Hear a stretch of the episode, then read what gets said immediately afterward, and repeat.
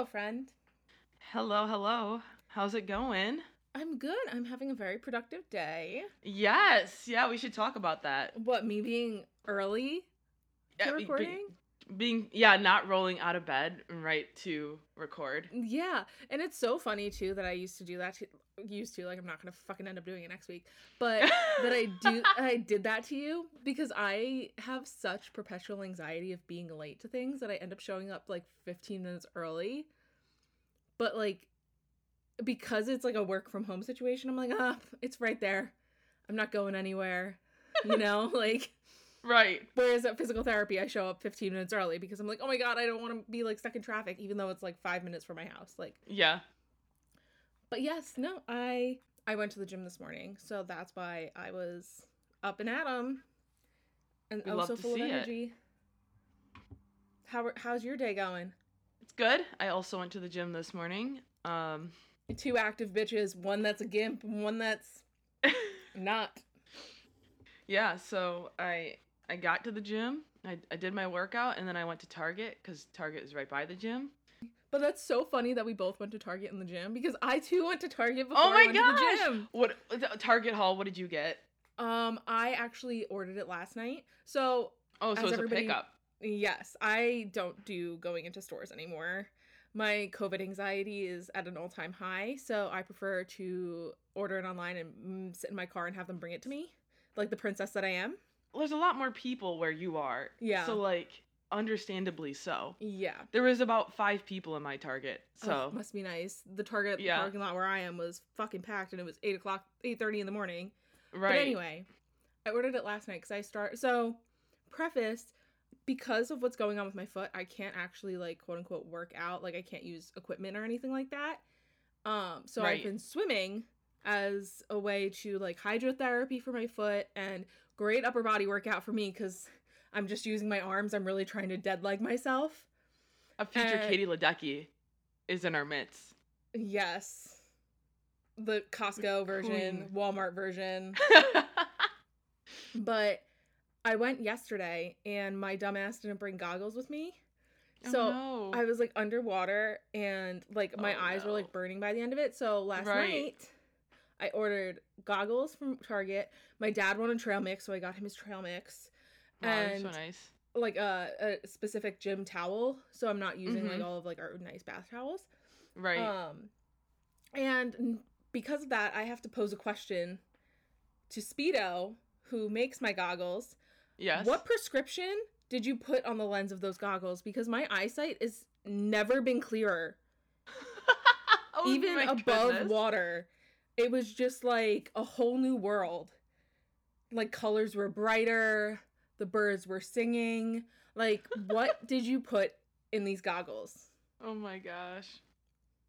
Speedo, please DM me. I want to know. Anyway, what did you get at Target? so I went in specifically to get some water, eh, and like spark sparkling water, seltzer water, and to get baby You bell cheese. bitch. Ooh, you bougie bitch. She got the single cheeses. Yes, because I like them because they're just easy to grab, and then I Yeah. can just, you know, they're already portioned out because I'm lazy. yes, So- we love think smarter, not harder, folks. Exactly. So unfortunately, they did not have the Babybel cheeses. So Sue 'em. the the ones that I like, and they had. So I get the um blue ones or the red ones, and they didn't have any blue ones, and the red ones it was like a twenty pack, and I was like, I only need like five of these. like if I buy twenty, no one else in my house eats them, so they're just going to sit here until I come back in October. Ew, so no. yeah, because like no one will eat them. So I was I just ended up getting they had mini string cheeses, so I was like, well, that's easy enough. Good enough. You know, right? So I bought some of those. Um, I bought this T-shirt because I thought it was so cute. that it has really cute. It says has Smokey the Bear on it, and it says Smokey on the back. Yes, I actually love that. That's really cute. I thought it was like some Slytherin merch. I was like, I did not know you were Slytherin, but No, that's because I'm not. but I do love green. I think the color green is very pretty. But yes.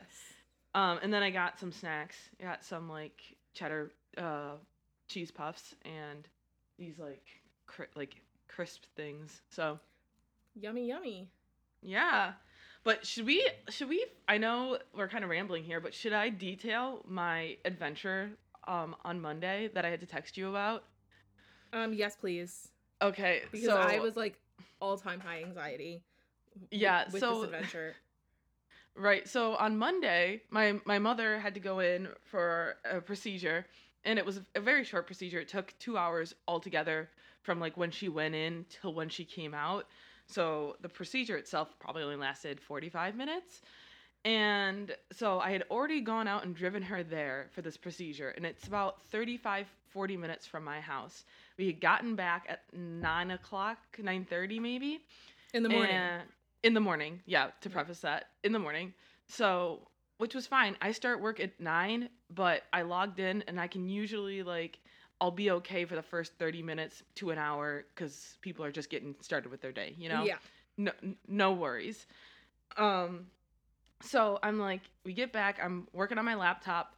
My mom is can finally eat cuz she couldn't eat for the day before. And my doorbell rings and I answer it and it's my neighbor from down the street who I find very creepy. Like he just gives me such bad vibes. I do not like this man. I don't like talking to this man. I try to avoid him whenever possible. We try possible. to avoid men whenever we can, so that's fair. That's true. Yeah, this guy walks down our street without shoes on. oh hell no. Like That- I know so you're in the like- boonies, but that's weird. No, it's very weird. And like he walks his dog without a leash, which is like fine on our street. Other people do that, but his dog should not be walking without a leash because it's a bad dog. Like it doesn't listen. He didn't train it right. So um, he knocks on the door or rings the doorbell. I go and answer it, and he's like, "Is your dad home?" I was like, "No." And he's like, which is not unusual. I didn't recognize that it was this neighbor because I always just see him from afar and avoid him. Mhm. um, people will come to my door from the street and ask for my dad semi frequently because, you know, whatever. So he's like, Well, is your mom home? I was like, Yeah, one second. So I come and get her. And he's like, Oh, well, I have cancer and I need to make this appointment, but my car is broken. But I really need to make this appointment. It's like very important. And my mom's like, Well, I can't drive you because I just had a procedure done today but my daughter can drive you and I'll come like I'll come along.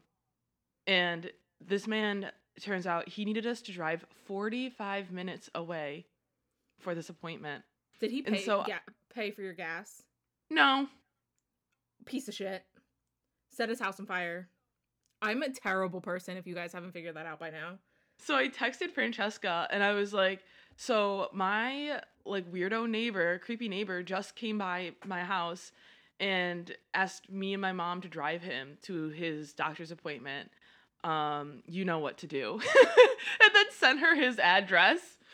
And so I'm not kidding, I literally brought pepper spray and a knife with me to drive As this man should. to his doctor's appointment and it was very uncomfortable. I'm so glad my mom was home cuz she wouldn't have usually been home and I would have had to like make up some excuse why I couldn't drive him. Um, you have a job and you have to work. I probably would have said like I had a meeting soon, but yeah.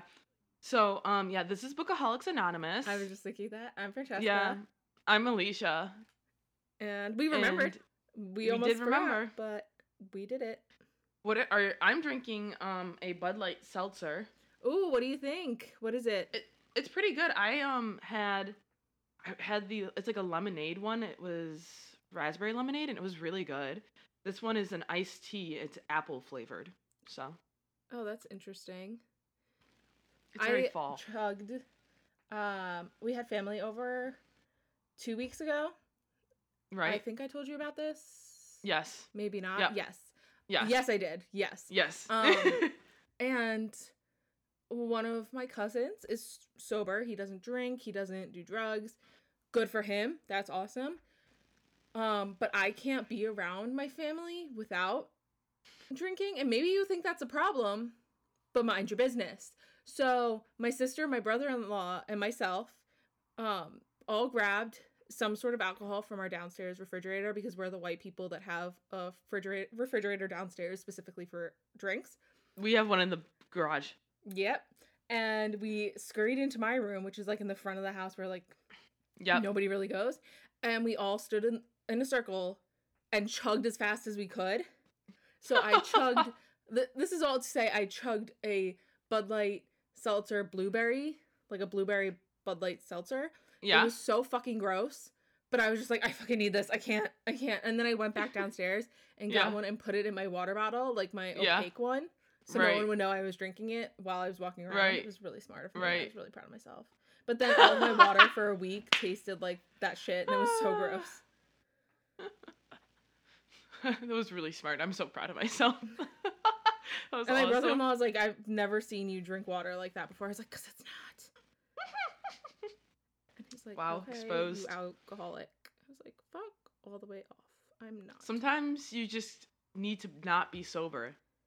Sometimes there are things. situations where your family is the reason you drink. Um, but anywho, do we want to get started? I think so. I think Sorry, we should. my British accent might come out a little bit this episode. Um, oh boy. I've been watching a lot of Ted Lasso. Yeah, I'm gonna wa- start it after I we finish recording. someone- So If any of our listeners, anyone watches it, please DM Please. us. I have literally. so much to say. I have to talk to somebody about it. My physical therapist has literally told me to stop talking sometimes because I bring it up all the time because my physical therapist looks like Jason Sudeikis. And so every time I'm there, I'm like, yeah, well, on Ted Lasso, he's like, can you shut the f- like, what is with you in the show? And I was like, you don't understand. It's so good. So my British accent might come out a little bit. but yeah. So this week I was supposed to do Return of the King, the last Lord of the Rings book. I did not do that book. Ooh.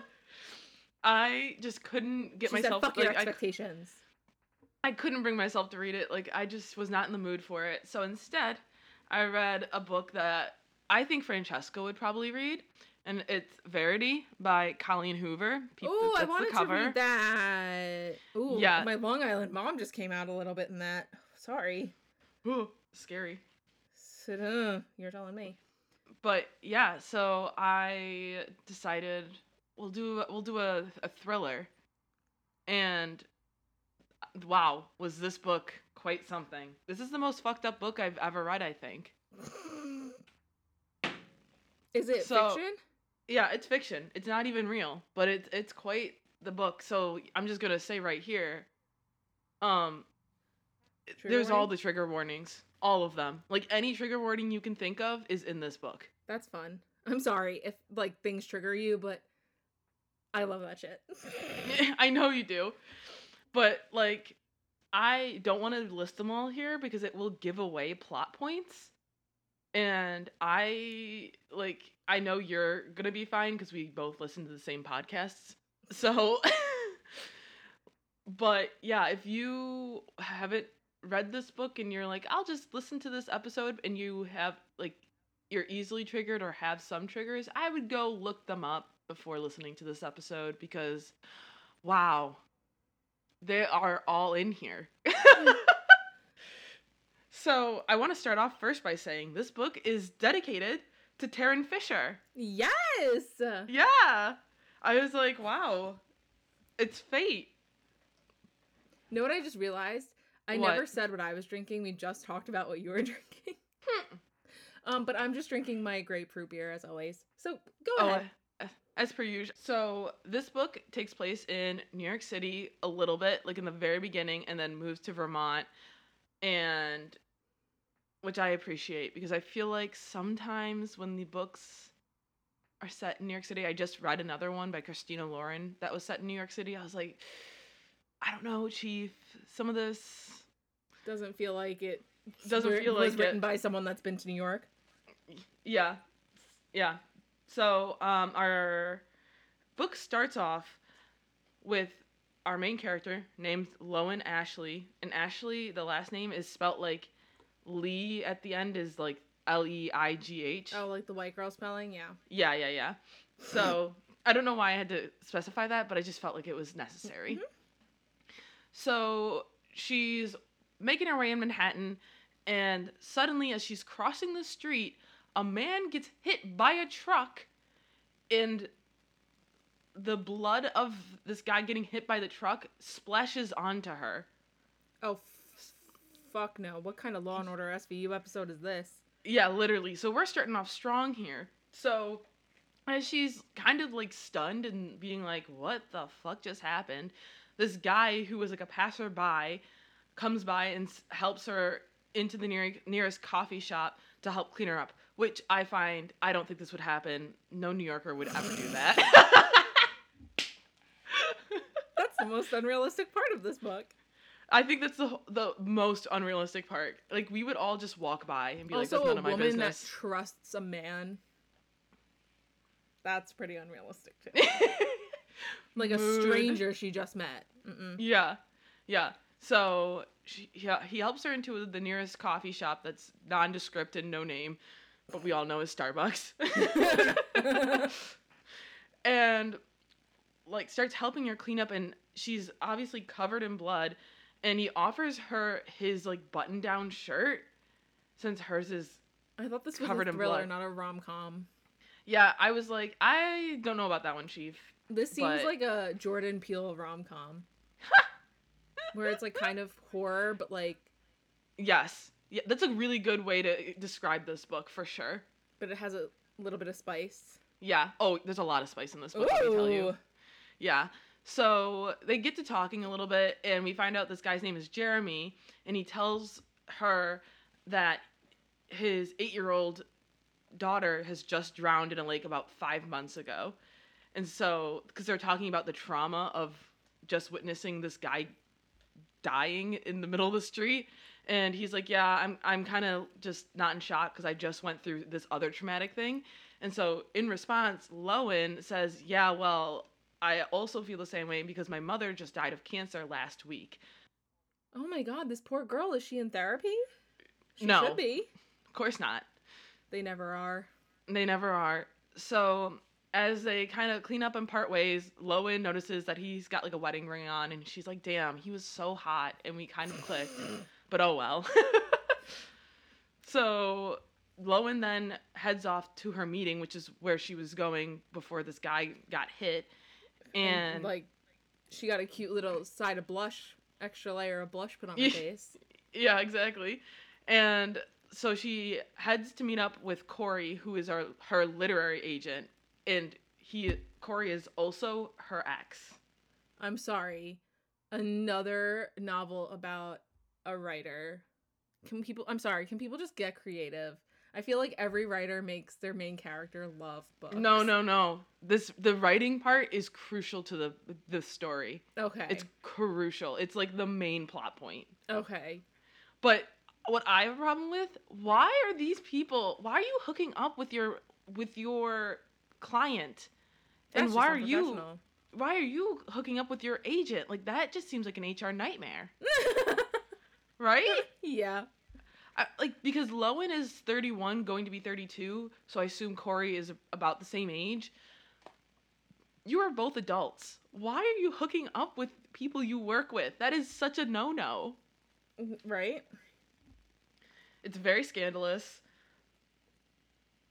And so she goes to meet up with him at this place called Pantem Press that she has this meeting set up with. She has no clue what it's about because Corey didn't tell her. Of course. Of course. So as she's heading up to the office, Jeremy is in the elevator with her. So she runs into him again. And he's like, Oh, hey, are you going up to the same floor as me? And she's like, Yeah, for a Pantem Press. And he's like, Oh, yeah, me too. My wife is a writer. And they figure out that they're going to the same meeting. Of course, we the- love a meet cute. this is literally just like a horror rom com. That's oh, such Oh, an yeah. interesting blend. So yeah, so then they kind of part ways because Jeremy's gonna go off to meet up with his people for this meeting, and Lowen has to go find Corey. So Corey finally shows up, and Lowen is very salty about about it because about Corey just in general because he's not reached out since they're like split, and her mom just died, and he he doesn't even ask about her mom when he sees her, and she tells him, "Yeah, my mom died last week." She's very salty about it. Rightfully. Right. So yeah, in the beginning of this book, I like very much was like Corey is like low key kind of an asshole, but um, we actually don't really see much of Corey after like the first couple chapters, so I Oh. can't I can't he's confirm. like a throwaway. yeah, but he so as she's telling Corey about how her mom passed away, he offers to connect Lowen with their lawyer for the agency that he's he's like at to help Mhm. her with with the will and stuff and Lowen's like no that's really not necessary my mom left me nothing but medical debt and we find out Lowen's mom lied to her for like 3 years telling her that she had enough money to cover all of the costs and that she would be fine after sh- like she passed away but all she was doing was racking up this medical debt and she couldn't she did not have any money Well, That is- fuck. So shitty right yes. like you just lie to your daughter and leave her with this huge burden I have nothing to say about that. That is just stone cold bitch. right so Lowen is obviously super stressed about her current financial situation and is hoping to be offered a renewal a contract renewal at this publisher because her last publisher doesn't like kind of dropped her because she hasn't written anything in a couple years because she was dealing with her mom. And corey says that this publisher is not like looking for a contract renewal like not looking for a new contract. It's Mhm. something different but it's like something v- crazy. So they then begin the meeting. Jeremy comes in with the lawyer for the press the phantom press and then the editor and the editor explains that one of their authors isn't able to fulfill the, their side of the contract because they are incapacitated That's It's ob- suspicious. it's obviously jeremy's wife right mm-hmm. which is why he's there so they're looking for a writer to complete the three remaining books in her series Okay. So the thing is though they the they want her to basically do all the press for it and stuff because the author is not going to be able to do that cuz she is incapacitated. Um the Do they author explain what it is that she's like? Yes. Yeah, we get into that. So the author's name is Verity Crawford, Jeremy's wife, and she's a very well known writer. Lowen actually remarks that she recognizes the name but has never read any of her books. Mm-hmm. So this press is offering Lowen 75k per book, no royalties. And that's to be completed in two years' time, so 24 months, which is very a very fast turnaround for three books. Yeah. And no royalties. Mm-mm. Yeah, well, it's a flat fee because obviously they're trying to not let people know that Verity isn't actually writing these books. so Oh, it's that's like true. a step up from Ghostwriter because at least your name is going to be on the book. Yeah. Which, um, I guess th- if something like this happened to like a well-known like Stephen King or James Patterson or J.K. Rowling, people would know that she had a horrible accident. Because I was like, why wouldn't they just go with a ghostwriter in the first place? So, Lowen does some quick math, and after her agent's cut and taxes, it would leave her with like a little less than 100k total for the two years, which means she'd get about 50 grand per year after taxes, which is Mhm. which is decent. It's okay, but not fantastic. I mean, you can live on that in New York City, but Not for long. it's it's a it's a tight budget. So this along with the publicity clause, Lowen declines the offer. She hates publicity. She's like kind of a re- recluse. Like she doesn't like talking to people. Right. Fair. Me too. Right. So Jeremy asks to talk to Lowen alone and tells her about his wife and and says that she had a car accident. And so she just had a car accident. They lost their one daughter who drowned and then they lost their other daughter before that daughter they were twins to an allergic reaction. So they've had two daughters die and then the the mom had this horrible accident. That's a lot to unpack. And also, Yeah. can we just appreciate that, like, she just saw this man literally killed in front of her. She wasn't questioned by the cops. She was immediately taken away from the scene. There She were did- so many steps missed. She here. did. They did mention that she goes back and gives a statement to the police, Okay. but I just felt So like was that like- wasn't really necessary. yeah, no. Well, for me, I'm just like there are a lot of missing steps here. She definitely should not have left, but that's also just the A criminal Minds watcher in me. But also, it's also she just, just, very New York of her to be like, uh, mm, this isn't my, yeah, that's not my business. yeah. I got somewhere to be. My eyes closed. What? I didn't see anything. exactly. But again, just like her for her to be able to see that and then just walk into a meeting and be like focused. Props. I could never. Yeah. But yeah. I'm a different breed, I guess. The denial is like the just very strong, I guess.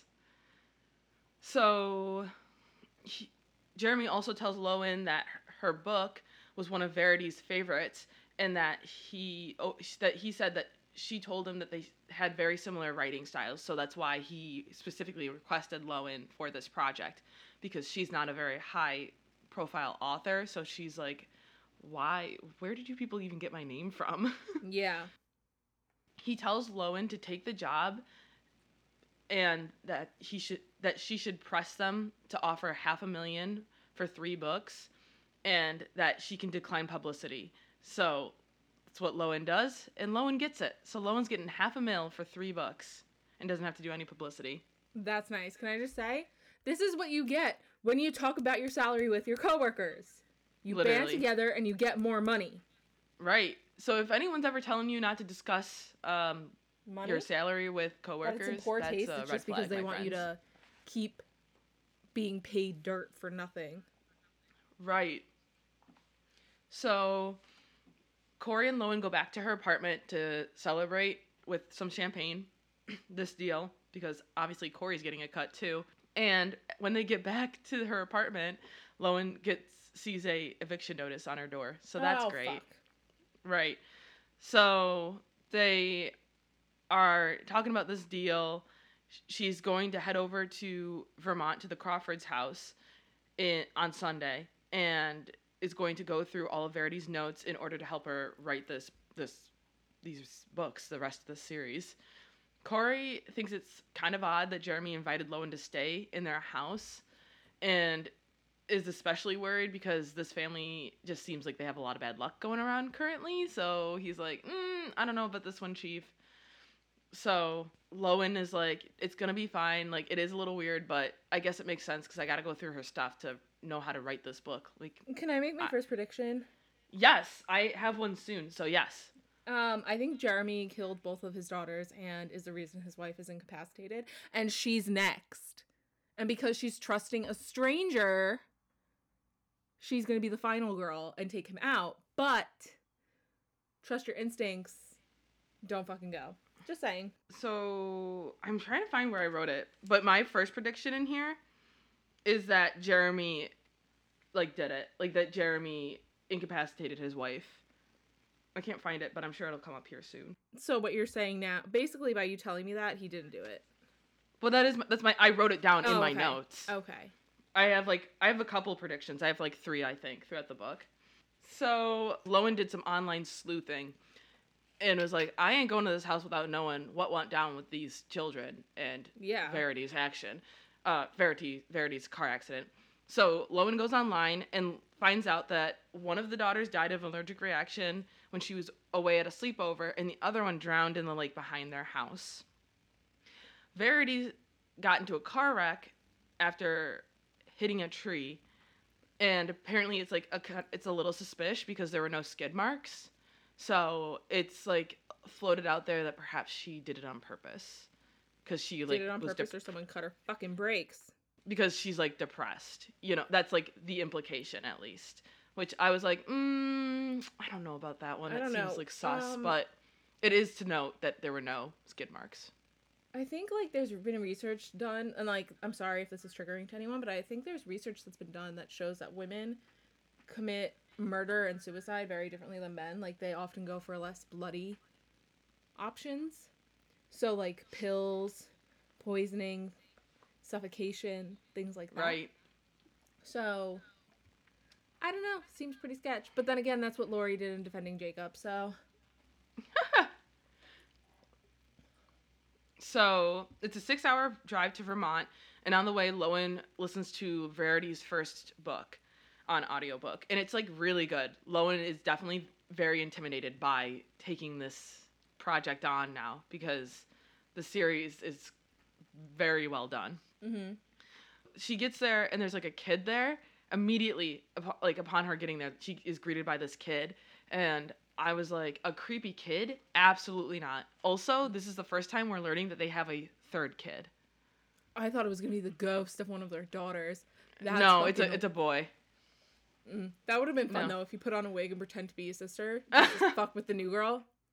I also thought it was a ghost at first because I was like, what the fuck? Because they don't. There's no mention of a third kid before this moment, so I was like, uh, what's going on? Yeah, so, that is a little weird. right? So she get goes up to the house, rings the doorbell. Jeremy doesn't answer, probably because the house is so fucking huge. Mhm. From the way it's described, it sounds like a mansion. And so she texts him, and Jeremy gets to the door, lets her in, and, and kind of starts giving her the tour. They put Lowen in the master bedroom because they have now all moved upstairs because that's where Crew's room is, who is the the son that she, we met two seconds ago. Because Crew has obviously been having some issues after all the trauma that he's endured Mhm. and doesn't want to sleep alone. Is he older or younger than the two girls that died? Younger, he's only five. The Okay. daughters were eight. So Okay. So they give Lowen the master bedroom, which has like an ensuite ba- bathroom and also is like right close to Verity's office. Okay. So that's the other reason they give her the bedroom. Lowen finds this like a little weird to be sleeping Rightfully. in their bed. Yeah, understandably. So is Verity in the hospital or is she in like home care? No, Verity is home, so we're about to meet her. So the, Jeremy goes to introduce Lowen to Verity and Verity's nurse and introduces her as her pen name, Laura Chase, because she doesn't want to be, a, like, her author name to be attached to this project. She Mhm. wants to be kind of anonymous.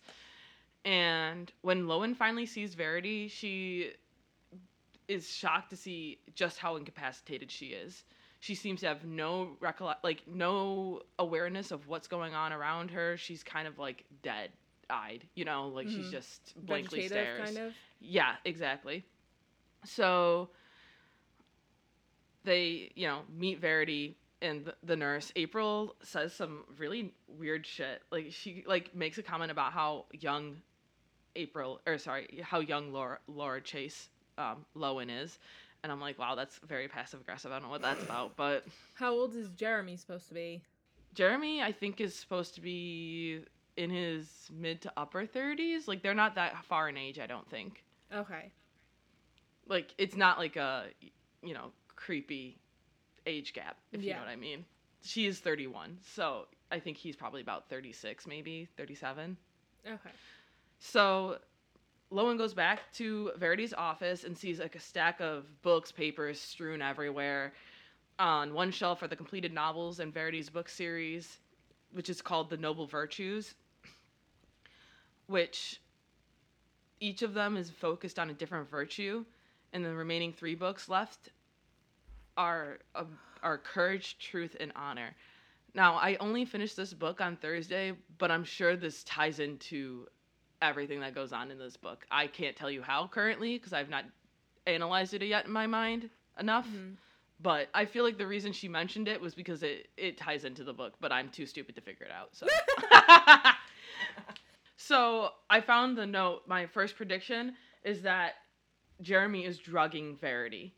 'Cause she's- She's like just like there and kind of comatose, but it's like I just don't know. I like a, I just have a feeling that he's like drugging her. That would be so bad, but like such a good twist. right? So That, was like, she- "Mm." She like was in this accident. You know, she was incapacitated for a little while, and he like Right. enjoyed her not being around. So when Right. she started to come out of it, he started drugging her. right. Ooh. That's my first prediction. So Lowen going through Verity's work finds this manuscript entitled So Be It, which is clearly Verity's autobiography. Don't read it. Don't read it. So she starts reading it. She starts reading it. And she I goes right too. in. Okay, maybe maybe I am this girl because I would too. I we when we were cleaning out my grandmother's house, my mom Yeah. found my grandma's old diaries, Oh boy. And I was like, "Oh my god, like where are they? I want to read them." And my mom's like, "I as soon as I found them, I threw them out." And I was like, "Why would you do that?" Why would you What? do that? And my mom's like, "That's her personal information, her own thoughts and feelings." And my grandmother was very okay, but she's dead now. Yeah, exactly. And my grandmother was very religious, and my mom's like, I opened one page, and the first line I read was, Denise and I are having a really hard time. Lord, give me the strength to get through this, which is literally about my mother. And my mom's like, as soon as I read that, I closed the book, and I just threw them all out. And I was like, why would you do that? No. Yeah, that would make me so mad. Yeah. She's like, I threw out all of their marriage counseling stuff. I was like, they were in marriage counseling? Like, yeah, so. Oh my gosh, the tea you could have got. Yes. Uh, she really So- could. I could have been fed for months. Think about the book you could have written based on. Yes. Exactly. So rude. I So- could have been a millionaire and she could have shared in that, but she chose to fuck me over, so. She chose violence. Yeah, literally. So we start off this book. Uh, we start off this book with Verity meeting Jeremy at this swanky charity event, which Verity went to only to hook up with hot finance bros that are rich. Okay, maybe I'm Verity. Actually, I think it makes more sense that I'm Verity. I think you're a mix of both, honestly. I think because I am such a screw up that I think at some point in my life I might end up in a comatose state for at least a day or two. But also, that line just gives me the sense that I might just be her. Yeah, so she goes to this charity event because she's like, obviously, no one's, no one here is poor. You don't go to a charity event poor. Duh. Yeah, I'm, nope, I am definitely her. But Yeah. this is before. Um, what's our main character's name? Laurel. Lowen. Lowen. Lowen. This is before she sees that guy get hit by the car, right? No, this is after. Okay, you said this is when um Verity and Jeremy met, and you said Yeah. at the start of the book. So I wasn't sure if that was pre. What? You This said is the start of the autobiography. Oh, okay, yeah, no, that. It's a book in a book. I forgot. Yeah, Sorry. Yeah, yeah, yeah. So she, so she's yeah going to this charity event because she's like, obviously they're all gonna be rich, hot finance bros, and I'm gonna fuck them all. So Damn. she she walks in, downs like two Moscow mules right off the bat, Queen and- after my own heart. right, and instantly catches Jeremy's eye. And Jeremy, Oh, he was a finance bro. Jeremy comes over and cuts her off and is like, "Ma'am, you've already had like three drinks." because she was working on her third at this time. And like i'm cutting you off. And she's like what the fuck? You can't do that? That's like i'm my own person. And he's like no no no. I'm cutting you off because i want you to be like coherent enough to give me consent that we can fuck. So Oh. yeah and verity's wearing this t- like swanky tight red dress that she stole from macy's and she goes on about how great it looks and how she knew she was picking up men that night Also, imagine being like her son reading this, like 10, 15 years down the line, and being like, ew, Yeah. ew, ew, I do not want to know how, how like my parents fucked. Yeah, literally. Um, so they go out to a limo and slide into the back where Jeremy admits that he is not top dog. He is a peon who is just starting out. He didn't even this isn't his limo that they're in. He drove his Honda Civic to this event and didn't even use the valet because he was too like he didn't want to spend the money for it. So so right there plan backfired right there, Verity. But it's okay. Verity admits that she stole this invite out of the trash at her cleaning job. So they're both kind of like out of place here. Yeah. So But that also is a sign that he's a good liar. right, exactly. So when the driver uh, returns of the limo, they get chased out of there and go back to his Honda and have sex in the back seat. They go for a quickie. How old are they? 23? Like, Yeah, so Verity's 22, Jeremy's 27 at this point. oh, okay.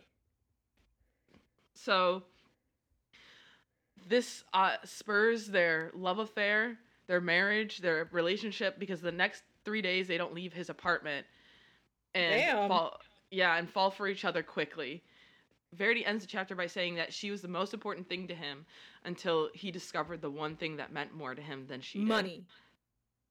What was it? They don't say yet. Oh, okay. Because I was gonna say money. Call your husband out. Filthy grubby money. So Lowen decides to take to take a break and grab some pizza, and with Jeremy, and she asks him about Verity and the accident, and he says that she was injured not too long after Harper died, and after being put into a medically induced coma, and then doing some rehab, she came home a few weeks prior to Lowen coming over. So Lowen's like, all right, interesting. I'm going to go back and read this autobiography that's wild. And so in the next chapter of the autobiography, we find out that this is now two years later. Verity and Jeremy are happily living together. And I believe they get into like a fight because Verity basically moves in without saying anything. and he like they very much are a couple who likes to fix things with sex and not talk about it. So Oh. that's great. Um so he pro- basically proposes her moving in after sex and Verity's like I already live here. And he kind of gets like mad at that cuz it's very clear that she did it on purpose and like just didn't say anything and I'm like you know, it is kind of valid that he's mad because you can't just move in with someone. Yeah. Like you have to kind of talk about that. But they have sex again and that fixes everything. So so Jeremy has to go to LA for work for a couple months and obviously Verity has horrible attachment issues and they're very codependent and so she starts feeling just eh, you know not great. So this is when she starts writing to pass the time. And a few months later as Jeremy is returning home, she's finishing her first book. To which to which J- Jeremy reads and is like it's fantastic, you're such a good writer, like you're going to be the next big thing. He's like he's very sweet to her and he they have sex of course and he proposes after they bang and obviously she accepts but we also find out that this is also the day Verity conceives the twins. Oh. Yes. So I'm going in between like three different sets of notes. so Lowen this is the next day. Lowen gets a call from this apartment building that she applied to live at and they tell her that her application's been rejected since she has this recent eviction notice and she begs on the phone. She's like I can give you like a year's worth of rent Mm-hmm. up front after like this week is there's anything I can do and they're like well you could appeal you know for extenuating circumstances which I think she would have a case for honestly Yeah. I think if she was like hey listen my mom was had cancer I was taking care of her the, for the last couple years or months I can't remember which one it is Yeah. I I feel like that is the definition of an extenuating circumstance but yeah.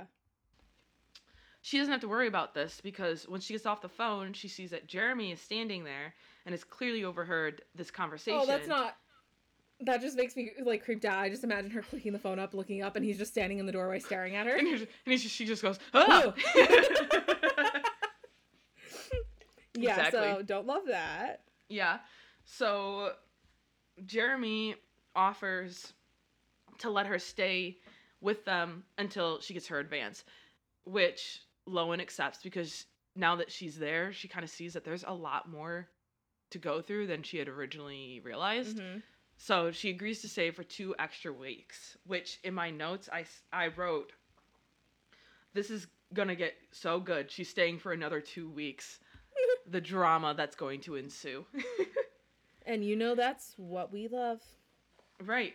So later in the day, Jeremy and crew and Lowen are all outside. I believe Jeremy and Lo- and crew are fixing up this dock or taking apart this dock that they have. Mm-hmm. and Lowen sees Crew wave to his mother's window, but when she glances at the window, she thinks she sees the curtain move but doesn't see Verity there. And so Hell she starts she starts having these doubts that maybe Verity isn't as comatose as she seems, but she's also like that's like impossible. Verity seems so out of it. I don't know how you could keep that up for Yeah. this long so perfectly. And why would she? Right. So Lowen goes to Verity room, Verity's room to check things out and sees that a fan is on, which is what she she assumes made the curtain move. So she's Mhm. like, "All right, I got to chill out. Like this is ridiculous. I'm being crazy." I'm not in the board game Clue.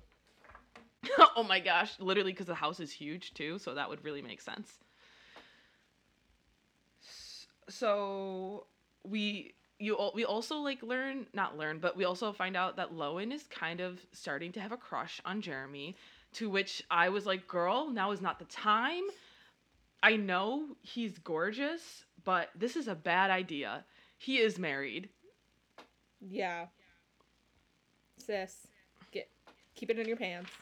Right. I also wrote in my notes that I thought I'm like Verity. I don't buy this whole thing with Verity being comatose. I think she's fine. So keep that in mind. That was my my one of my next oh, predictions. Oh, can I make a new prediction? Yes. So yeah. she, Go ahead. Lowen and Jeremy start fucking, and you find out that you're right, that Verity is not comatose. And Mhm. she finds out that the two of them are canoodling, and she kills Lowen and her Right. husband. I think I. It's makes funny because I have. Right. I actually have like a prediction kind of like that in here, which I'll get into later. But our minds were on the same wavelength here. I mean, you pretend like that's not surprising that we both think the same. You know what? That's so true. Also, I was like, this is gonna be such a good book for Francesca because there's so many different theories that you can make. I know. It's so much fun. I love to speculate. So, also when Lowen goes up there, but the nurse left while they were out there, and she mentioned that she had left the TV on for Verity. When Lowen goes up there and checks, the TV It is, is off. not on. It's off. Dun, dun. Don't. No, be, I don't trust it. No, it'd be so funny if this was all just a practical joke on like her, like a very elaborate, like yeah. they all schemed. Okay, I'm gonna tell her that I turned the TV on, and then she's gonna go out there and it's not gonna be on. that would be fucking hilarious. it would be interesting. We are now in the third chapter of the autobiography, so we're going back to that. After Verity Okay. learns that she's pregnant, Jeremy is like over the moon. He is so excited for them. And Verity, not so much. I'm not surprised. Yeah, so they soon learn that it's twins. And the only thing Verity can think about is that she is worried about what it's going to do to her body, which is like all sorts of internalized, like, it's a lot of internalized fat phobia. Yeah. Don't know how I feel about that. Right. It's a lot of internalized fat phobia for sure. And she's very obvi- already very jealous of her babies taking Jeremy's attention, which I'm like, this Okay, is not I'm good. Her. It's like very like I find Verity such an interesting character. I just think it's such an interesting way to write like a woman that Mhm. people don't usually write women as. So she is very jealous of the babies for taking Jeremy's attention already and is already have like no attachment to them. She's like unattached. Yeah. So I'm already feel bad for both of these twins. And one day Verity asks Jeremy if he loves the twins more than her Oh, honey. and he she like presses him to answer and he like tries to be like no i love you guys differently which is so Yeah. true i'm sure Which I he don't should. have It would be very Right. weird if he loved his daughters the same way he loves his wife. right and after she starts like pressing him more he admits like yeah i i love them more i guess which like i think is very sweet and kind of like I would i hope. don't know wholesome No, make, that makes me think of.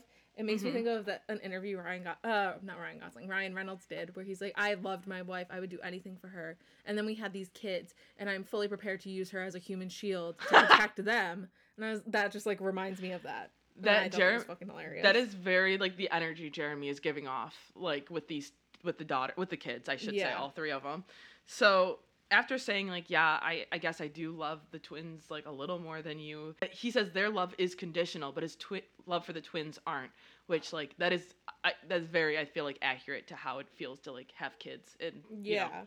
so after he says this trigger warning trigger warning trigger warning this is very triggering she uses a coat hanger in hopes of doing Oh my god. yeah a homemade abortion and hoping for a miscarriage. Yeah. Don't like that. I do Yeah. not like that. So my new theory now at this point in the book is that uh, Verity killed the twins because she clearly does not like them. Oh yeah. Um, also, I wrote that okay, wow, this book is trigger central because I was like, wow, that is a graphic, um, a graphic scene there, Miss Colleen Hoover. So Lowen is horrified about what she's read and starts wondering what actually happened to these two girls. Like, what is the actual truth? So Lowen decides to go to the kitchen to get something to drink and see meets Jeremy out there.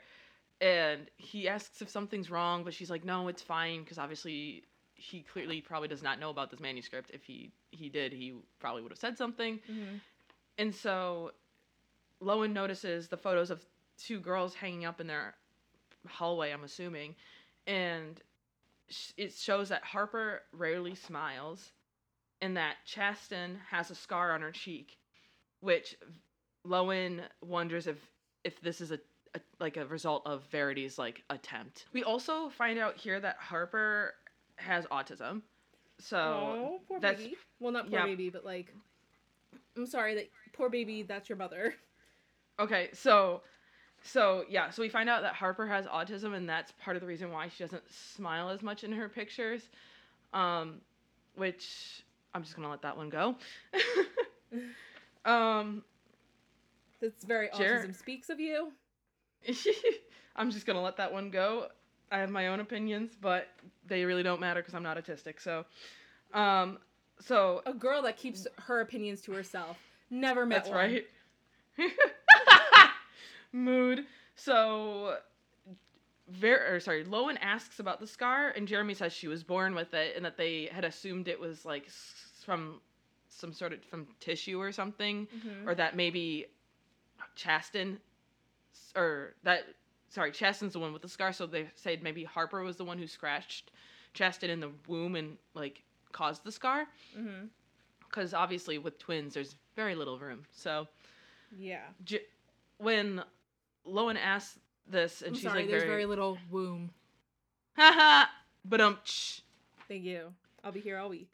So as they're talking about this, Jeremy takes Lowen's hand and asks about the scar on her palm, which she pulls back and is kind of like doesn't want him to ask about it, but she also is like, "Wow, he's so hot. I want to bang him."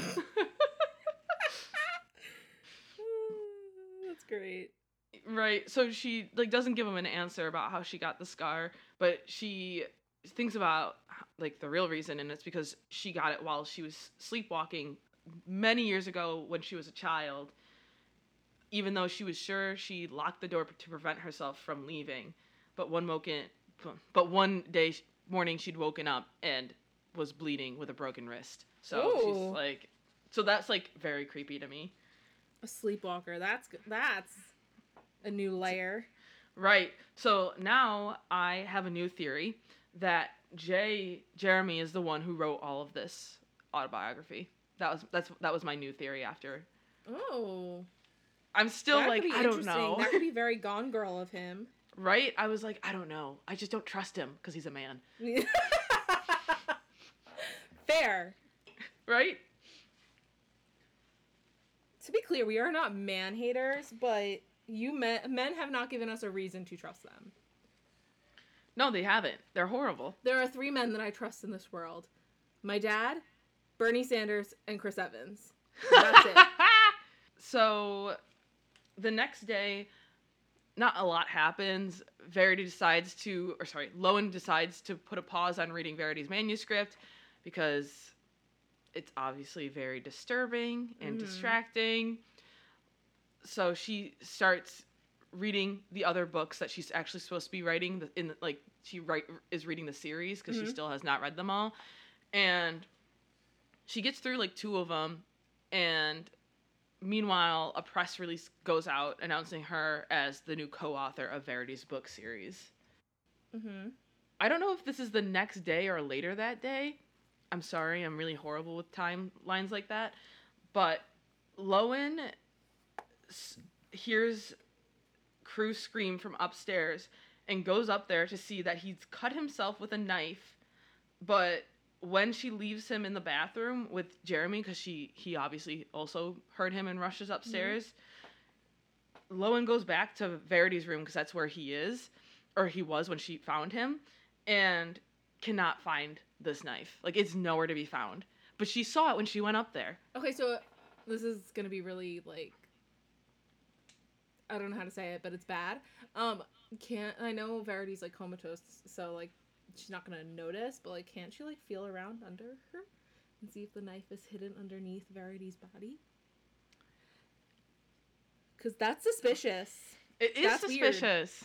It is suspicious. And the other suspicious thing is, is when she goes up there, Crew tells Lowen, "Mommy said I'm not supposed to touch her knife." Lowen is like, "Crew, can your mom talk to you?"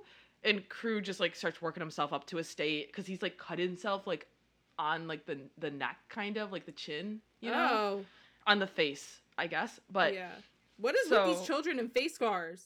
I know. So even creepier when Lowen is back in the Verity's bedroom, Verity is staring straight at her. Oh, And fuck when- no. Oh, fuck no. Right. And it, as her eyes are like following her. Even like as she's getting up from searching on the ground. Yeah, yeah. Not like the Mona Lisa. Absolutely not. GTFO. Right. So then we cut to the next chapter of the autobiography. And this chapter starts off with the most bone-chilling sentence I've I think I've ever read. It's they were determined to live. I'll give them that. About her twins. Yeah. Like this this woman is legitimately evil. She's like she tried to throw herself off some stairs. She would drink while Oh she was pregnant. God. It's like not good. She really did not want to have these kids, let me tell you. So she did it. Cool. Right. so when the twins are born, they're healthy, though one has a scratch on her cheek and Verity tries to make it look like she loves them the way Jeremy does, but she has no attachment to them. Like she's like whatever. I really don't care. And when the nurse asks her if she'll be breastfeeding, Verity is like, "No, cuz it'll ruin my boobs." Are you kidding? No, they make your boobs fantastic. So much bigger. But that's just Some for some people that's not fantastic, Francesca. Oh right, sorry. Trigger. So she says no and then like tries it and she's like I hate it. So she d- like decides to bottle feed it. F- be, sorry, bottle feed them and Jeremy is like yeah, makes the nurse like drop it. He's like she doesn't want to do it. Leave her alone. I mean, to be fair, it's not for everybody. It's definitely a personal choice, but in this case, it's just Yes. bitchy, terrible mothering on That's- her part. That's the whole thing cuz like at first I was like, well, like you don't have to breastfeed your baby. Like you can choose to formula feed. There's nothing wrong with that. But Mhm. like the way that she's just like, no, I don't want to do that because it's going to ruin my boobs. yeah, it's a selfish reason. It's not because right, and for- it's like, yeah, and it's also like she already doesn't care about them. yeah, Like it's those things combined. Like if you don't want to feed, if you don't want to breastfeed because you don't want your boobs to be ruined, like that's fine. But like to already not be attached to your kid because you hate them and you've already tried to kill them in the womb several times. yeah. and then also are like i'm not breastfeeding you because i don't want my boobs to get ruined like that is when we have problems here ma'am Yeah.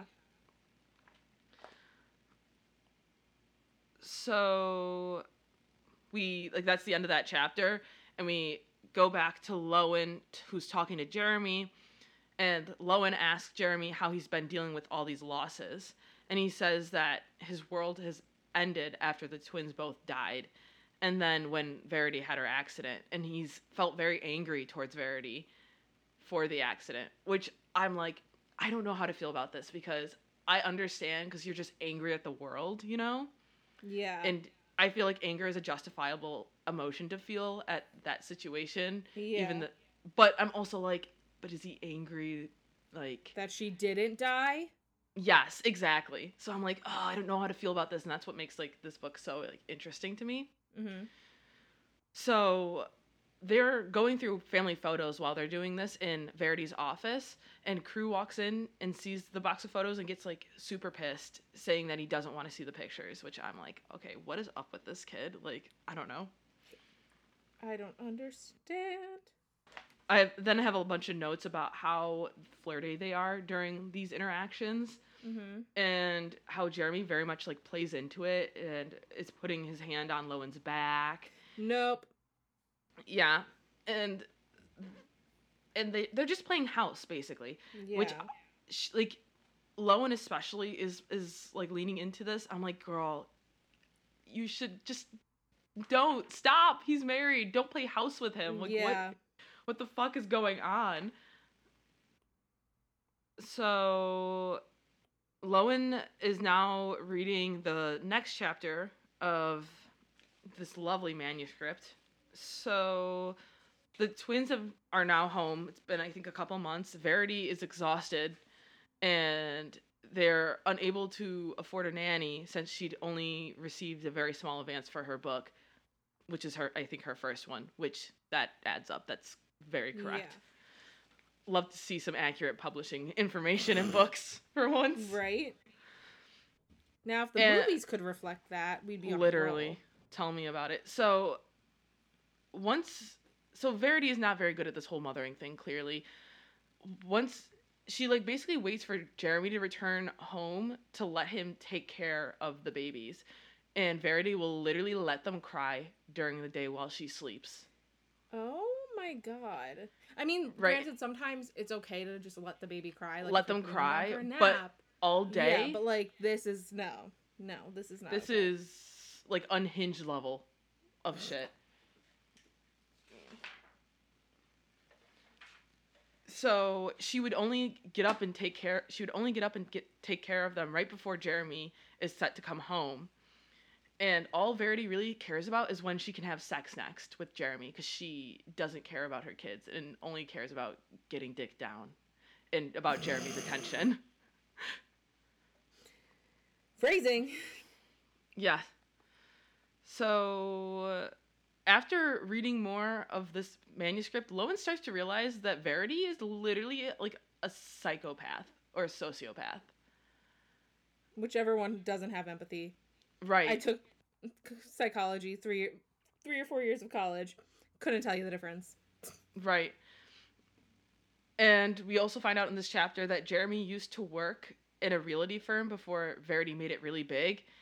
And when she got pregnant with Crew is when he stopped working because he didn't really need to anymore. And so he Mhm. kind of became like stay at home dad. And that night, of course, Lowen is still infatuated with him. She Lowen puts on Jeremy's shirts, one of Jeremy's shirts from the closet, and imagines like banging him in the bed. Oh, whoa, ma'am. Yes. And now, this next chapter is so creepy. Lowen wakes up and realizes that she has sleepwalked into Verity's bed and is sleeping in the same bed as her. What the fuck? No, no. Yes. No. Yep. Mm-hmm. So this is the, the part in the book where I'm like, wow, they're all crazy. Like they're all doing some shit that I I Yeah. just know. I just know it. I feel it in my bones. So Lowen wakes up and like stifles a scream and tries to sneak back into her room, but she runs into Jeremy on her way back because I think he kind of heard the commotion because she did not stifle the scream very well. and Lowen breaks down and tells him the truth about what happened with her hand. That she got the scar when she was 10, when she had climbed onto the railing on her front porch and stood there for an hour. And then she jumped off the railing and hurt her wrist and hand. And she knows this because they had cameras and they watched the footage. And so they watched her do this, which is Oh, so creepy. Creepy, yeah. Yeah. And so she didn't realize any of this, obviously, and woke up the next morning with no recollection of how, you know, she hurt herself. Mhm. And after this, her mom made her go away to like a mental hospital of some sort, what the s- fuck? a psych ward, I don't know. And then when she came back, her mom was super distant and like treated her like crap. Like What she the- moved down the hall away from her and installed like locks on the door because she was like scared of her own daughter. Um, ma'am? Yeah, I don't. I'm not a fan of that. I don't get it. She was just sleepwalking. Relax. She's not possessed by the devil. Literally. So, Jeremy ends up staying with Lowen until she falls asleep again. And in the morning, he asks her if she would feel safer with a lock on the outside of the door. That way, he could lock it or and unlock it. Uh uh Nope. Mm-mm. Ma'am. And, and Get out of kno- there. and and she would know she couldn't get out because this is like freaking her out because she's scared she's going to hurt them with her sleepwalking. Nope. um, Get out of there. Ma'am. Lo- Lowen is like, mm, I don't know, but then is like, actually, I think I would just have a lot of peace of mind if I do that. So they go ahead and do that. So now we're in chapter six of this autobiography, Verity's autobiography. And we find out that when the girls were six months old, Verity has this vivid nightmare where she dreams that the twins are eight or nine, and she watches Harper like smother Chastin with a pillow. And when Verity awakes, when Verity wakes up, she's convinced that this was like a premonition and realizes that she feels emotion for Chastin and is like kind of attached to Chastin now.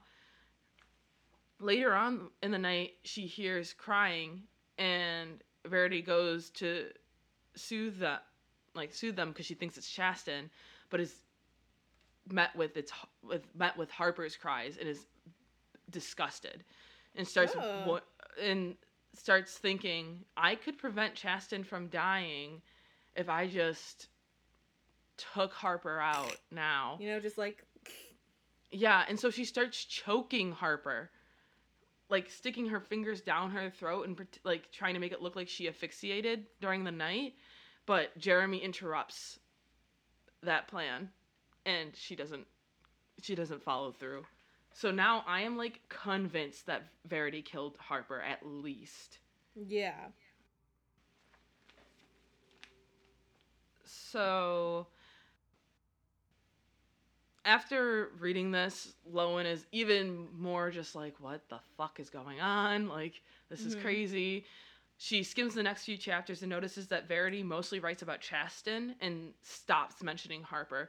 Previously to this, it was just the twins, and now it's just Chastin. Like, she d- does not mention Harper at all, almost. Mm. This is making me feel gross.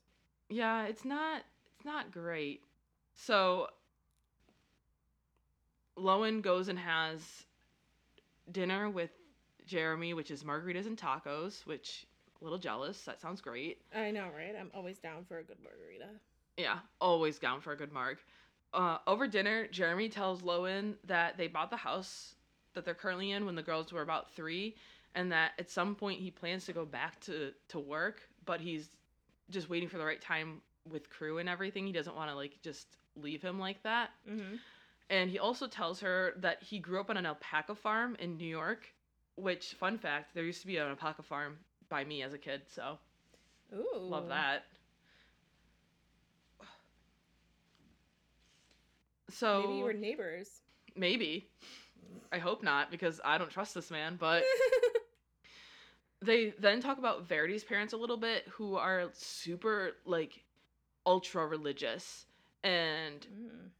acted like she was denouncing her religion because she was writing thriller novels, which I find like that is some next level ultra religious shit in my Yeah. opinion. Um, Jeremy also asks Lowen if he if she thinks she he should put crew back in therapy Yes. because he was doing it and then he like wasn't sure if it was the right move because he didn't want to make crew relive the trauma all the time which i understand the sentiment But tough to but- put your kid in therapy. That's it. lowen but lowen well but also you got to talk about like what strategy like you have to know you have a good therapist because Yeah. yeah. you shouldn't be reconfront like reliving trauma every time you go to therapy but um i digress lowen tells him yeah you should put him back because therapy was like the best thing that ever happened for me and so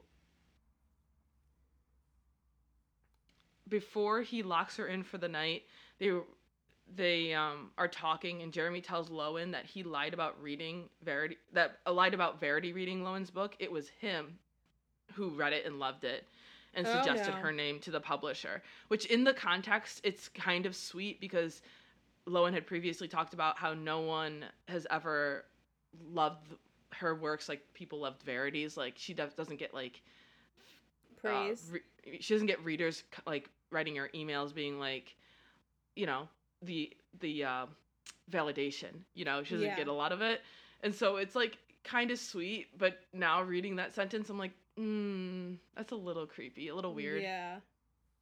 I feel like if you would have just said that outright in the first place, like we wouldn't have had a problem here. Yeah, mean, but it's that's the lying. very- Yeah, it's a lying for me. So I now I've, I believe we've fast forwarded a couple years. We're in the autobiography now. Sorry, I, Mhm. I should have said that. We've fast forwarded a couple years. Verity's books are doing great. She enrolls the girls in daycare and hire an, a nanny because they've now moved to Vermont. Jeremy is super upset because Verity had enrolled them in daycare without discussing this with him, Yeah. which that is not great. Like you can't just enroll your kids in daycare without discussing that with your partner. Yeah. Especially like I would want to personally vet the daycare you're sending them to. Yeah.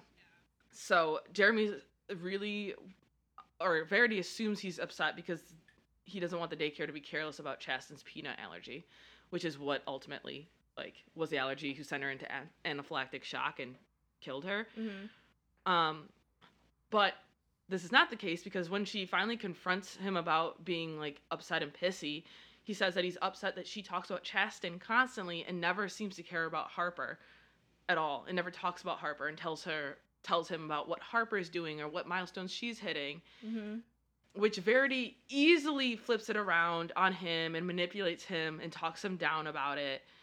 And this is when she mentions that one of Harper's teachers said she might have autism and she successfully manipulates him into thinking that he's The like he's blown this out of proportion because she tells him that she's pregnant and that and she had prepared this like nice meal for them and stuff and worn like lingerie and he assumes like oh she was doing this all to like make a nice night to tell me that she was pregnant. But really Verity only did that because she wanted to bang Jeremy and have sex and she's not pregnant at all Uh oh, spaghetti-o. Yeah, and so she's so they obviously bang all night, and Verity's like, well, if I don't get pregnant, miscarriages are easy to fake, so whatever. Oh my god. Yeah. Mm-hmm. So Lowen skips, or sorry, Lowen skims through the next couple of chapters, which basically only describes her sex life with Jeremy, with brief mentions about Crew, the youngest. Yeah. And by this point, Lowen has been there for almost two weeks, and she's pretty d- much done all she can do in Verity's office. So she takes a break to watch some some television, and Jeremy joins her on the couch. And this is when we find out Lowen's birthday is the next day.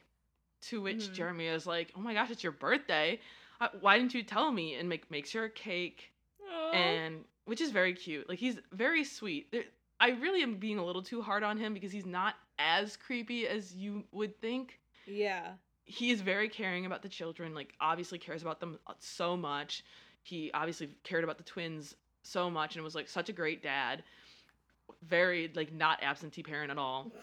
But he's a man, so therefore He got five points deducted. exactly. So that night after Crew is in bed, Lowen and Jeremy get to talking and they start banging. Of course. Or they start like making out, I guess. And while they're making out heavily, Lowen looks up and sees Verity standing at the top of the stairs. Hell no. No, no, no. No, goodbye. What? Yeah, Yeah, what? yeah. Yeah. Mm-hmm. And she freaks out and like tells, like insists that Jeremy go look, and Jeremy's like, "That's impossible. He can't. She can't move."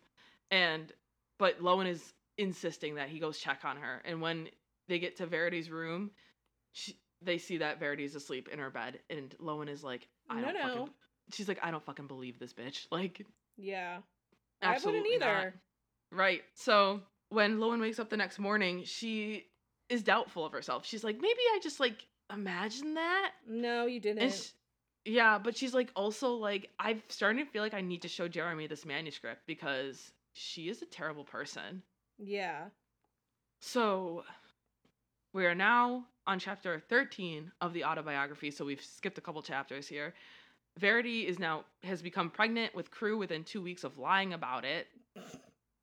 we love it. And now they have a full-time nanny and Jeremy staying home full-time as well, which wow, that is some rich people shit to have a Yeah. nanny and a parent staying home 24/7. Wow. So as time goes on, Verity gets busy with book tours and whatnot, but she's happy that when she returns from these engagements, Jeremy is always super enthusiastic and like spends a lot of attention on her because obviously he missed her while she was gone. Yeah. So now she starts leaving occasionally for work trips, but they're not work trips. She's just leaving so then when she comes home, she gets all of his attention. Oh, you stupid bitch. Yeah, she's she's You She's- slimy, slimy dog. yeah, she's just acting like a child in my opinion. Yeah, really. No, I agree. Yeah, For so sure. Then this is now the day that Chastin died. Verity recounts that she was washing raw chicken that day What the f- and yeah for some reason like this is like a very like point that she fixates on i think because she didn't make dinner often she hated cooking Yeah. and so she talks about how she was washing the raw chicken that day when they get the call about chastin who was sleeping over at her friend's maria's house and was found unresponsive the next morning by maria's mom and when they get to the hospital they learn she's already been dead and they find out that Chastin, Harper, and Maria had decided to grab a late night snack, and no one had thought anything was wrong, but Chastin hadn't woken up the next morning. And this parent that they were staying at the house of, Maria's mom, she Mhm. always made sure to put like anything with nuts like high out of reach so that like Chastin wasn't around them. And but like kids are gonna find shit. Like that's the sucky wants it, part. They're Well- gonna find it. Right. Like when they got these snacks, they didn't know they had peanuts in them, but like it just sucks because it's not her kid. So like she shouldn't have to throw away everything that's peanuts in the house Yeah. for this one kid who's not even her kid to come over. She did do like the right thing, like put it away out of Mhm. reach, so then Chastin would like couldn't get to it or couldn't would be in contact with it. But you know, kids do shit, so it Kids sucks. cannot be trusted in that regard. Right. So Verity suspects Harper did something to Chastin because of this dream that she had when they were six months old and doesn't believe that Harper didn't know that they had peanuts in them. So she basically like is accusing Harper of like Yo, Knowingly- she's eight years old. What the fuck? literally. Yeah. And she like thinks about how she wishes she would have killed Harper before this could have happened. I'm like, oh wow. You are wow. Ma'am, that is your kid? Yep. Mm-hmm. That is your So- uh, child? So Lowen, so that's the end of that chapter. We're back in present where Lowen is at the house. Lowen continues to wonder if Verity is faking these injuries. Like she is so suspicious, and Mhm. she she thinks about she she wonders if Verity's just trained herself not to react to things, and she starts like doing things to try to get a rise out of Verity. Say like throwing like making loud noises, throwing things like by her to see if she'll flinch. And then Mhm. she says something to Verity about how she's gonna have she's gonna fuck Jeremy in her bed tonight. Like she's like, I'm gonna fuck your husband in your bed tonight and it's gonna be great or something like that. And I'm like, girl, this girl's gonna kill you because she's clearly so jealous. Yeah. She clearly only wants Jeremy to have attention for her. So why would you if you think she's You're not making actually yourself a target. I know. I was like, I don't like this. So Lowen does end up fucking Jeremy that night, and they have uh, sex in their bed, and it's I I was not a fan. of this. I was like, Lowen, this is a bad decision. I don't know why you're doing this. You are tempting Girl, we cannot girlfriend." support you in this decision. I really can't. I really, really can't. So the next morning, they wake up. Jeremy was not supposed to fall asleep there because he didn't want Crew to wake up and find that he wasn't upstairs and Mhm. freak out. So, but they they wake up. Jeremy admits that he's starting to feel feelings for Lowen, and when they try to leave, they find out the door is Door is locked locked. from the Yeah. outside. And Lowen like starts like kind of freaking out and is like Verity did it and she took crew like she's like she's she's gone. And so Jeremy kicks out the window and gets unlocks the door like goes around and unlocks the door. And when they come out they find both crew and Verity asleep in their beds. So Who, who locked the door? Okay, prediction time. I think Yes. it- this is the nurse setting all of this up. ooh I didn't have that in my prediction I think the nurse is like watching and she has feelings for Jeremy and is very mad that suddenly Lowen is there and getting all of her attention or all of his attention. right And she wants it back. right So I think she's doing all this shit to fuck with her. We are now on the next chapter of the autobiography, chapter 14.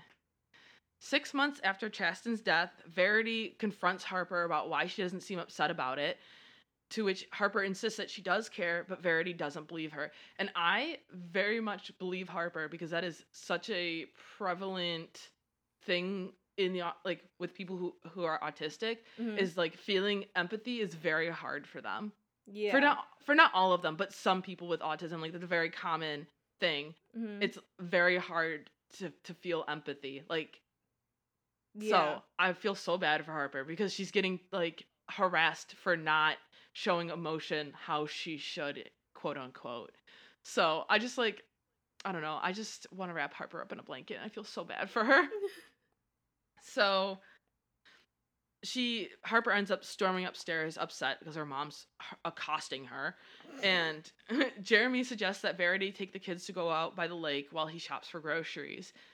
And verity ends up agreeing and being like fine i'll take him out. I haven't really been doing anything lately. I've not been writing because she's so depressed about chastin's death.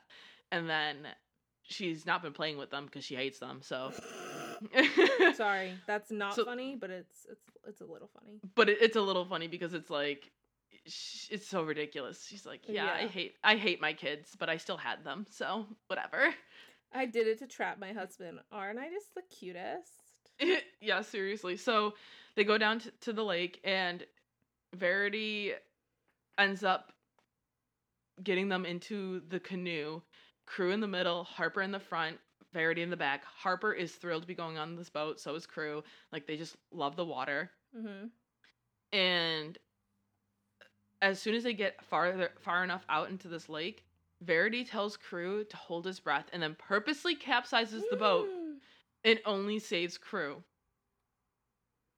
so she did she did kill harper That's suspicious though. Like for her to write that in her autobiography. Like but she admitted to trying to kill them in the womb and trying to smother harper earlier yeah, but like mm, that's like fishy to me. Because why would she write that in a man like why would she like confess to murder in a manuscript? Like that's that's suspicious. I don't know. well so the the manuscript is printed out it's not like an electronic copy because Mhm. it's like clearly it's been deleted so this could so just who be knows who wrote right it? right That that's Who- kind of what I was getting who at, but who knows who wrote it but also like we know who maybe but maybe like she is you know she's just writing down all these feelings. I mean you know i think it's plausible that she was just like i mean this is my autobiography i don't care. Also another thing that adds on to this that i didn't mention because I, don't- I forgot her books are all written from the villain's point of view. Okay, that's cool, not gonna lie. it is a cool concept but like everyone comments about how like well she does it. Like she really under it's almost as if she like understands that like Ooh. viewpoint so that's why i'm like okay yeah did she write it because she could have if you're writing these villainous books and like can get into the mindset of that so well. It's a little suspicious in my opinion. Yeah, no. Definitely suspicious. So Verity is then saves crew and starts swimming them back to shore. Meanwhile, crew is like screaming for Verity to go and help Harper. Crew or sorry, Verity realizes that crew could mess this whole thing up for her and t- tells him realizes she has to look like she's like panicking and like wants to save Harper Mm-hmm. and she tells crew to run back into the house to call Jeremy. Verity then slowly swims back out so she could pretend to be saving Harper. How Uh, old the is pl- crew supposed to be? He's uh, this was six months ago, so he's either oh, still okay, five right, or right. So he'd four. still be five, yeah. Yeah, five or four, depending on you know when his birthday was. Yeah. So she starts swimming out to pretend like she's saving Harper for when the police and Jeremy shows show up. Harper is found dead, and Jeremy is obviously even more like heartbroken. Mm-hmm. Part of the reason she does this also that's mentioned is that she's like upset with Jeremy about how hard he's taking Chastin's death and she's like, well, maybe if Harper dies like for some reason in her t- like their sick twisted mind it's like oh, maybe that'll like kick him out of it or something. I don't know, it's very like bizarre. that's just gonna make it worse, but sure, Jan, go off, I guess. literally. So Jeremy, we're now in present day. Jeremy figures out that if you close the door, the door hard enough, it's possible for the outside door to the outside lock on Lowen's room to accidentally lock in place, which is what he he thinks happened the night before. Mm-hmm. He's he's also said that he's contacted a nursing facility and arranged for Verity be, Verity to be taken there more of the time and brought home like three weekends a month, which Lowen had suggested earlier because she's like, this isn't fair for for you or crew to like live your lives like this because they don't leave the house because of Verity. Yeah. It's like a it's a intensive care like to have a a family member like that yeah. long term. Like if it's like, oh, we know that they're they're on, they only have like six months to live or something. Like, yeah, let let's make them comfortable. But if this is gonna be like the rest of their life, you need Yeah. more support than what they're currently having, in my opinion. Yeah. And plus, that is just gonna psychologically like be hard for crew in the future to like Right. walk past that room every day and know like that's where his mother like was living or died. Like you just don't that like that he's always gonna have that association with the house that this is where my mother was like sick and died. And I don't Right. know. I just I think that's And- not good for a right. kid. That's that's another thing that Lowen bring brought up brings up to Jeremy. She's like, I think you guys should move because it can't be good for crew to be staying in this home where his two sisters died and then his mom became like incapacitated. Mm-hmm. So, but he doesn't really want to leave because he's like, then I'm leaving like their memory. So you know, it's a lot of a lot of you know trauma. so Lowen then like debates whether or not she should show him the manuscript, but ends up deciding to not in order to protect him because she's like, "Ah, he's gone through so much. I personally would show him the manuscript just to see his reaction. A, Yeah. B also like if she actually did this, like he deserves to know that she killed his daughter. Yeah. I, I also think like that's also a sign that the manuscript might be bullshit because if she showed it to him now, then he can turn around and debunk everything in it, like about their early lives. So if Like nothing what? was like if nothing say like um he was like reading it and he's like, No, that didn't happen, whatever. It could completely collapse in on itself on anything that she wrote in the book. So if they solve that problem now, if she like shows him the manuscript now, then you're not gonna have that narrative, her narrative narrative throughout. That's why it's giving me Gone Girl. It is very Gone Girl esque. Um, although I I don't think that would be like a problem because the book, the uh, manuscript, I don't know. It's like very interesting. It paints him in like in a decent light. Like, I mean, they have fights and they talk about how he. The book talks about how he kind of has like a bit of like not a huge anger issue, but he gets like upset, obviously, and like is kind of petty and will do like silent treatments and stuff. Mm-hmm. but like he has already kind of confirmed things that were in the book like the scar he talks about the red dress that they met and that they met at a charity ball Mm-hmm. so it's like the story does is adding up in some ways. Like we we know that this isn't bullshit. Like it's not just okay, I wasn't making sure if it that's up. something that's gonna come out later on. That's why it's just a theory. We love we love a good theory. We do.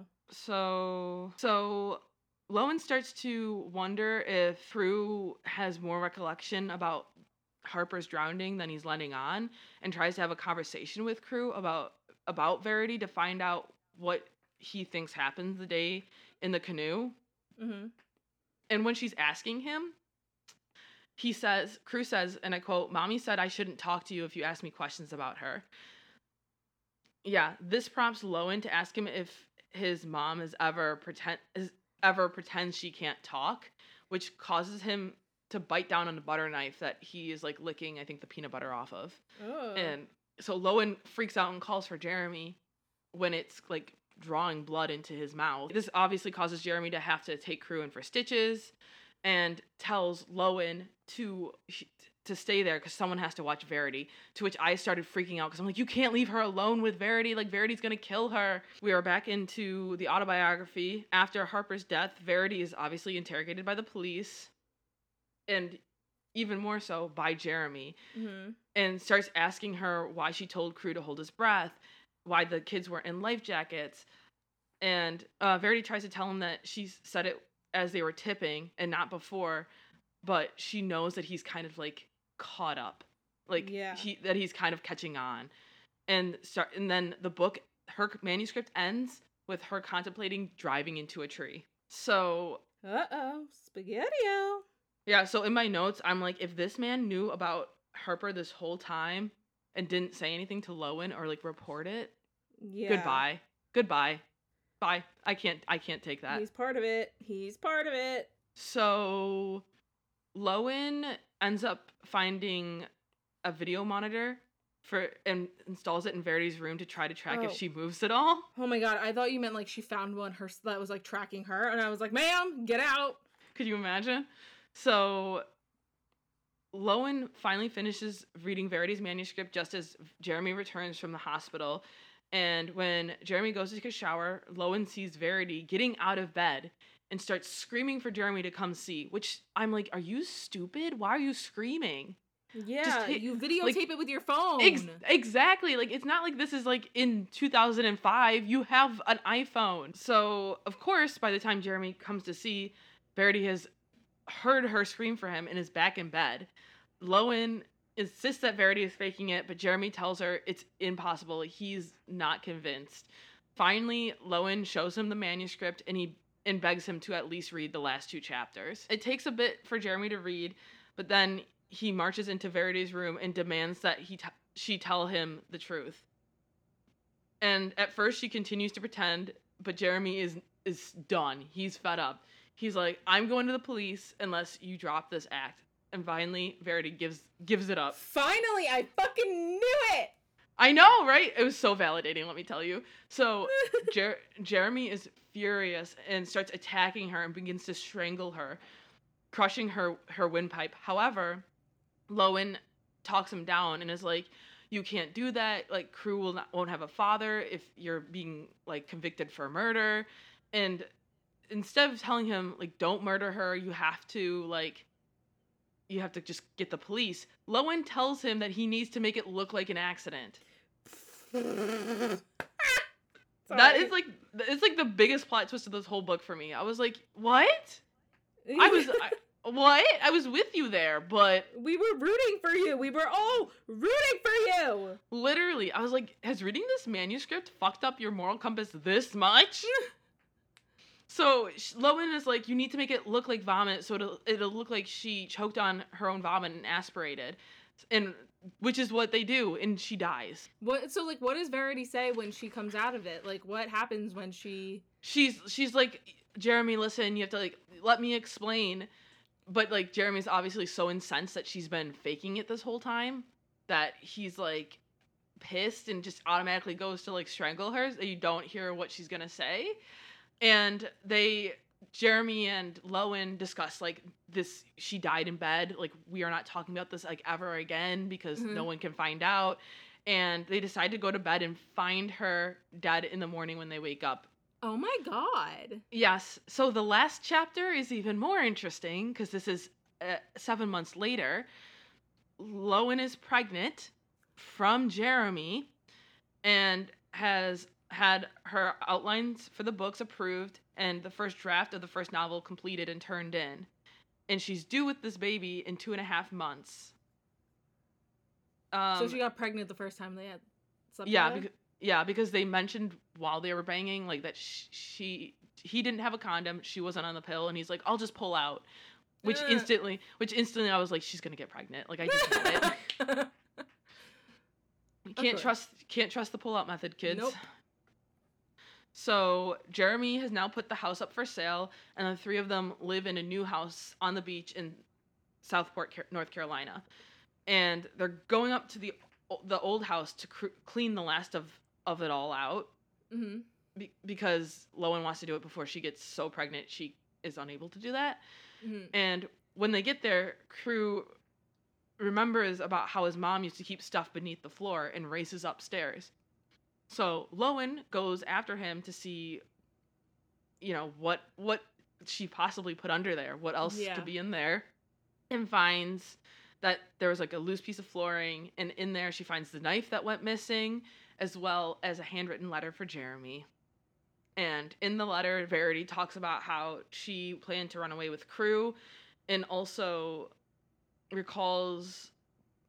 Um, hold on. Oh, sorry. Yeah. So she also recalls a conversation with her editor, who had suggested that Verity try out this method called antagonistic journaling in order to help her get into the mindset of an evil character because she started plateauing in her writing after like while she was writing the series. So the point of this would be to write about her own experience as if she was an evil character. And Verity says that the more she did it, the better she got at writing. So like in case it's not clear, the manuscript by Verity that Lowen was reading, the so so be it, I think it is, um, was a writing exercise and not a true reflection of Verity's thoughts and actions.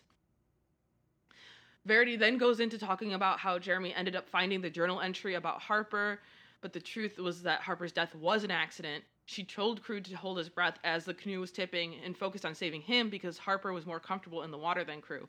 Crew is also smaller and younger, Mhm. so I get that 100%.